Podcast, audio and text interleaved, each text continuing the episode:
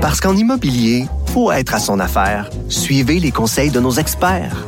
Via Capital, les courtiers immobiliers qu'on aime référer. Bonne écoute.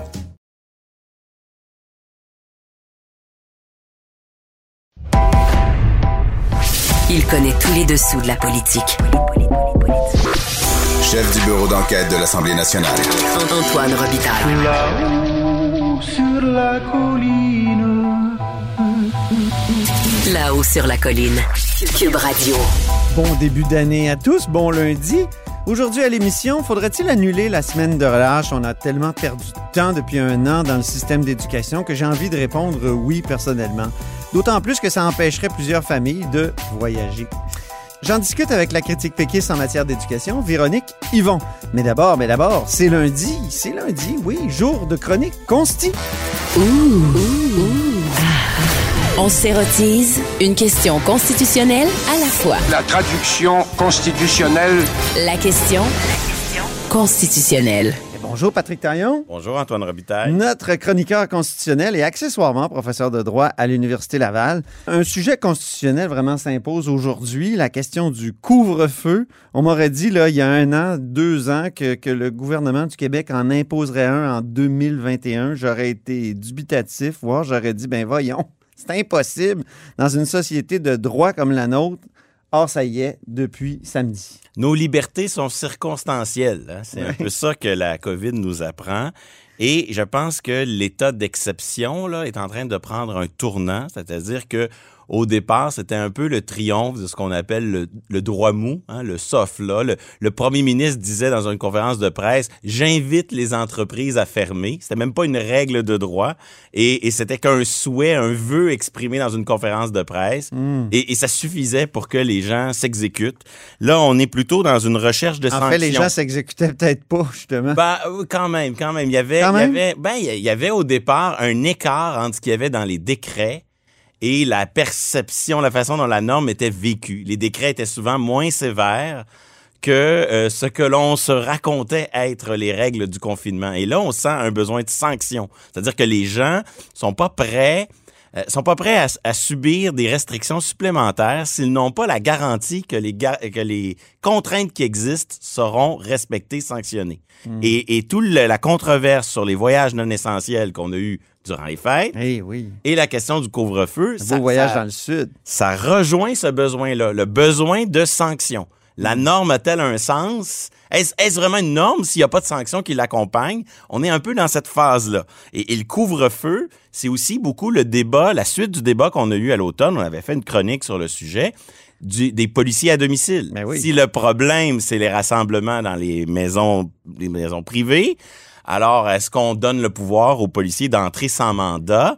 Euh, le gouvernement avait jonglé avec cette hypothèse-là, avait décidé plutôt de rester dans les paramètres normaux, habituels, c'est-à-dire ça prend un mandat, mais procéduralement, procéduralement, on va assouplir un peu la chose en misant sur le télémandat. Oui. Et avec les résultats qu'on connaît, des résultats modérés, c'est-à-dire que le télémandat puis les règles habituelles permettent effectivement aux, aux policiers de faire des interventions dans un nombre euh, qu'on pourra apprécier chacun à notre manière, là, mais un nombre, disons, euh, raisonnable. Il n'y a pas une avalanche de contraventions. Non, de, vraiment pas. de- de- d'intervention à domicile. Donc là, ici, on transpose ce débat sur le, le- le- l'intervention des policiers à domicile, on le transpose dans la rue en disant que si on intercepte les gens lorsqu'ils se déplacent vers ce qui est probablement un, un rassemblement, un contact non essentiel, ben on arrivera au, me- au même résultat. et, et là, sur le plan de la raisonnabilité par rapport aux chartes, on a quelque chose qui est très contraignant parce que ça s'applique à tout le monde pendant plusieurs heures Oui. de la journée.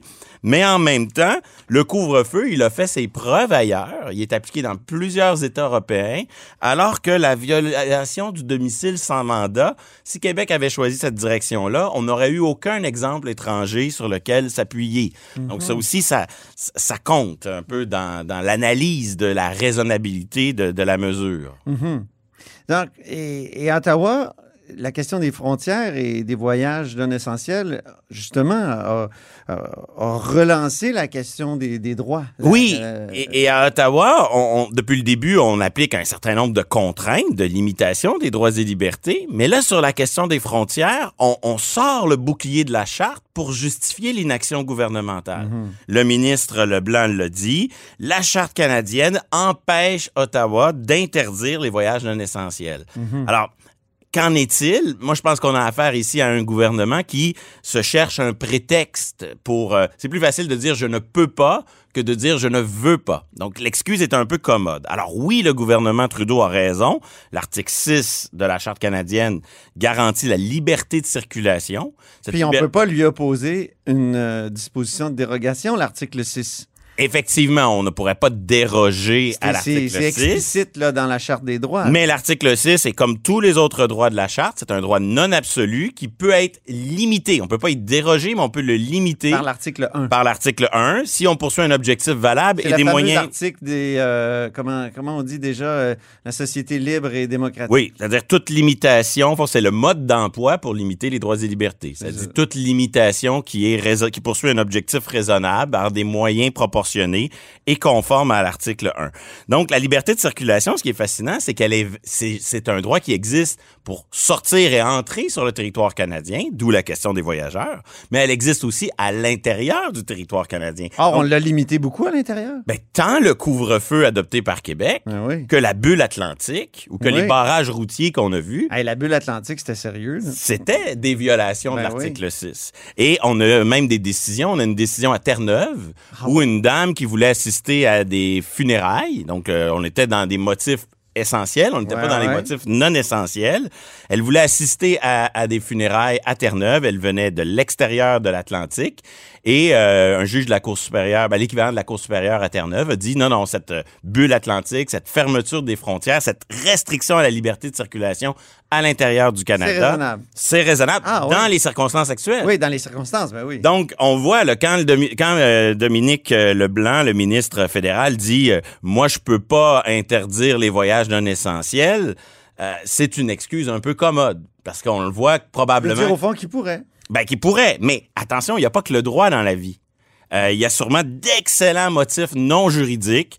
Par exemple, on est en pleine transition avec les États-Unis. Est-ce que c'est vraiment le temps de jouer dans l'équilibre qu'on a avec l'administration Trump, avec l'administration Biden sur la manière de gérer nos frontières? Ça peut être une, quelque chose d'un peu délicat là, au Ah moment. Ben, la relation canado-américaine, c'est extrêmement important. Il pour- serait froissé euh, de, de voir que le Canada ferme la frontière? je sais pas s'il serait froissé, mais là, en ce moment, il y a une fermeture de la frontière terrestre. Euh, la frontière aérienne, elle, elle fonctionne. Les marchandises circulent. Est-ce qu'on veut vraiment jouer là-dedans? Est-ce que ça vaut la peine de jouer là-dedans? Euh. Difficulté à les ouvrir ensuite. Oui. Euh, la question de l'indemnisation des compagnies aériennes. Si on commence à dire, vous pouvez plus opérer votre business, oui, c'est- comme une forme d'expropriation déguisée. Ouais. Et là, est-ce qu'on veut vraiment indemniser? Donc, je pense qu'autant le gouvernement fédéral euh, utilise un prétexte commode lorsqu'il dit euh, la charte m'empêche d'interdire les voyages non essentiels, autant il aurait peut-être avantage à dire de façon transparente, voici les obstacles réels à une, ferme- à une fermeture des frontières. En bout de ligne, là, le, le- le- le droit fédéral sur la question, il passe par la loi sur la quarantaine. Et depuis le début, la loi sur la quarantaine, on l'applique à moitié. C'est-à-dire, on, on laisse les gens faire une quarantaine par eux-mêmes euh, à domicile. On, Ben, ça a l'air à géométrie variable. On appelle des gens. Il y a des gens qui reçoivent beaucoup de téléphones de surveillance et tout ça, mais dans d'autres cas, on dirait qu'il n'y a rien qui se passe. Mais probablement que le pire risque pour une euh, contestation d'une interdiction de, de- de voyage Oui. tiendrait probablement à, à la possibilité qu'un juge vienne dire, écoutez, là, commencez donc par appliquer à la lettre votre loi sur la quarantaine, qui Ah prévoit elle-même d'ailleurs la possibilité de fermer les frontières si c'est nécessaire, dans la mesure où là, pour le moment, on mise quand même beaucoup sur une forme de con- euh, quarantaine euh, que chacun vit à sa manière sous Mhm. surveillance. C'est ça. Hein, les- les- on n'a pas fait comme euh, au 19e siècle des, des zones de quarantaine. Donc on le voit, la liberté de circulation, elle est pertinente tant pour le couvre-feu à Québec que pour le, le- le- la question des voyages C'est le même article 6, là. à, Ottawa. Ben oui, c'est le même article 6, mais on peut en mobiliser d'autres dans le cas du couvre-feu. hein. Le couvre-feu, la rue, c'est un endroit pour manifester. C'est un endroit pour s'exprimer, c'est un endroit pour s'associer. Ça, c'est autant de libertés fondamentales qui existent. Donc, c'est clair qu'il y a une mise en cause des droits. Mais ces droits-là, ils existent pas. Euh, c'est pas des droits stables. En vérité, ce qui existe chez nous, c'est le droit de saisir un juge pour qu'il contrôle l'action gouvernementale. L'idée que j'aurais qu'on aurait nos droits et libertés comme un socle, un- une base, une garantie stable, ben ça, la, la crise actuelle nous montre que c'est tout le contraire. Si on est en contexte de, de guerre, ben on aura les droits et libertés que le contexte permet. Ben oui. Si on est en contexte de crise sanitaire, on aura aussi ces, ces- ces droits. Absolument. Donc, les, les tribunaux, depuis le début de la crise, ont montré qu'ils étaient très prudents par rapport aux actions euh, gouvernementales. On a parlé de ce recours à Terre-Neuve, mais il y a aussi des recours dans les prairies. On a contesté au Manitoba le port du masque obligatoire à l'école. Ça a passé le test des tribunaux. On a contesté, ça c'est fou, on voulait organiser dans les provinces maritimes des messes dans des espèces de, pardonnez-moi l'anglicisme, drive-in, des, es- des stationnements, chacun dans sa voiture avec euh, les, une scène. Là. Et, et ça, c'était interdit par les règles de santé publique dans les provinces en question. On a contesté ça et ça aussi, ça, ça, les tribunaux ont décidé de pas Donc, intervenir. les tribunaux, on dirait, on dirait donnent beaucoup de latitude au gouvernement en situation sanitaire difficile. Moi, j'ai l'impression qu'il en donne même plus qu'à l'habitude. Parce que notre système, c'est beaucoup une interprétation contextuelle. On l'a vu dans nos débats sur les accommodements raisonnables. hein. C'est ça, c'est de l'interprétation contextuelle, les accommodements raisonnables. Dans la mesure où on dit, bon, regardez ici, là, qu'on fasse une petite, exception pour Monsieur euh, Tartampion, euh, qu'on fasse un petit effort de plus dans ce contexte précis-là, ça pose pas trop de problèmes. Donc, en temps normal, le contexte joue en faveur de l'individu. Encore un effort, s'il vous plaît. L'État, faites encore un effort. Or là, c'est le Et là, contraire. c'est le contraire, c'est l'effet boomerang. C'est ça. Et ça peut être dangereux à long terme parce que ça montre que quand tout va bien, les chartes, c'est un excellent outil de protection des individus. Mais quand ça se met à aller mal, c'est pas la garantie que l'on croit. Mm-hmm. Et, et, euh, ça pourrait changer vite. Par exemple, Dérogation par contexte. Hein? peu. On Mais pourrait parler de ça? mais c'est le juge qui déroge en quelque sorte ici. C'est lui qui décide qu'il se met pas son nez là-dedans. Et, et les choses pourraient changer. Hein? Euh, prenons la crise étudiante de 2012. Ouais. Pendant la crise, quelle a été l'attitude des tribunaux? Injonction, on les accordait. Les tribunaux, pendant la grève, ont pris systématiquement le parti de la loi et de l'ordre. Ouais. Chaque fois qu'on leur demandait une injonction, ils la donnaient. Est-ce que ça dépend pas des juges? Est-ce qu'il n'y a pas des juges qui étaient moins, Peut-être. moins il y en a eu. aller- Oui, y en a, eu. plusieurs des injonctions. Il y en a eu dans plusieurs Ouais, villes. ouais. Et quand la crise a été terminée, a posteriori, quand euh, la paix sociale a été revenue, les dossiers sur l'injonction à l'endroit de, de Gabriel Nadeau-Dubois, la contestation des accréditations d'associations étudiantes entreprises par des carrés rouges, tout ça a échoué devant les... Ben, tout ça, le- le- les, les tribunaux ont viré leur, leur- leur chemise de bord. Oui. Et là, c'est systématiquement le pari de la liberté d'association, du droit de manifester, du droit, au fond, des carrés euh, rouges au détriment des carrés verts, si Oui, oui, souviens bien des couleurs de l'époque. Oui. Donc, il n'est pas impossible que dans la présente crise, on assiste un jour au même revirement. C'est-à-dire des tribunaux extrêmement partis, euh, extrêmement prudents durant la crise parce qu'on connaît pas le virus. Euh, Il y a une réelle menace au système de santé. Euh, On donne une chance au gouvernement d'une certaine oui, et il est possible qu'après, lorsqu'un restaurateur qui aura trouvé Ouais. que ses droits ont été trop limités, peut-être que l'attitude changera. Parce Ah, que oui. on est dans un système contextuel. Tout dépend du contexte. Avec les avantages et les inconvénients que, que, que, ça, que ça présente. Et, euh, l'important de tout ça, c'est pas de dire que le système est bon ou est mauvais, mais c'est de pas avoir de...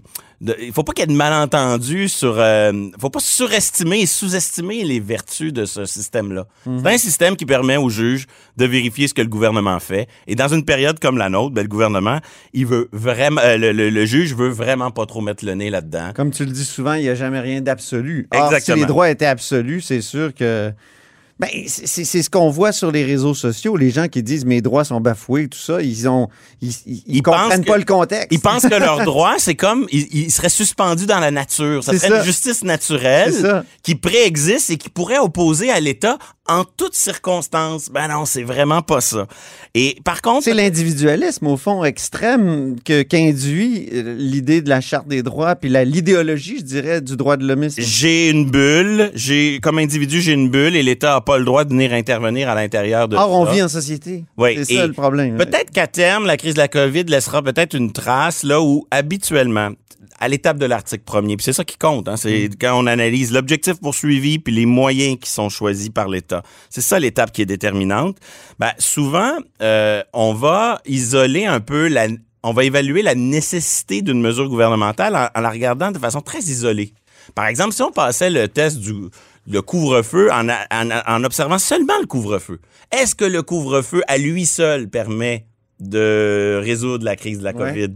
Souvent, en temps normal, par exemple, quand on analyse la conformité de la loi 101 devant les tribunaux, ben là, on va dire, est-ce que l'interdiction de l'anglais dans l'affichage, à lui seul, comme moyen isolé, permet au gouvernement d'atteindre son objectif? Alors que si on veut faire preuve de plus de déférence à, l'endroit des gouvernements, peut-être de regarder l'ensemble du bouquet de mesures et on a l'impression que la crise de la COVID force les tribunaux à dire, ben oui, là ici, l'intérêt général de protéger le système de santé pour qu'il puisse fonctionner, d'être capable de conserver notre capacité de soins, impose d'évaluer, je sais pas moi, le masque obligatoire à l'école ou le couvre-feu, non pas comme une mesure magique, une solution magique isolée, mais comme un ensemble de mesures qui, prises ensemble, vont dans la bonne direction. Ce qui est une autre façon, en tout cas une façon beaucoup plus différente, qui laisse beaucoup plus de marge de manœuvre euh, à nos élus, du moins pour le moment. Ben, merci beaucoup, Patrick Taillon, pour cette première chronique de 2021 qui s'ouvre sur vraiment des questions euh, fondamentales sur droit et contexte, je dirais. Hein? Tout à fait. Oui, merci beaucoup. C'était Patrick Taillon, notre chroniqueur constitutionnel et accessoirement professeur de droit à l'Université Laval. Et vous êtes à l'écoute, comme vous vous en doutiez, de là-haut sur la colline.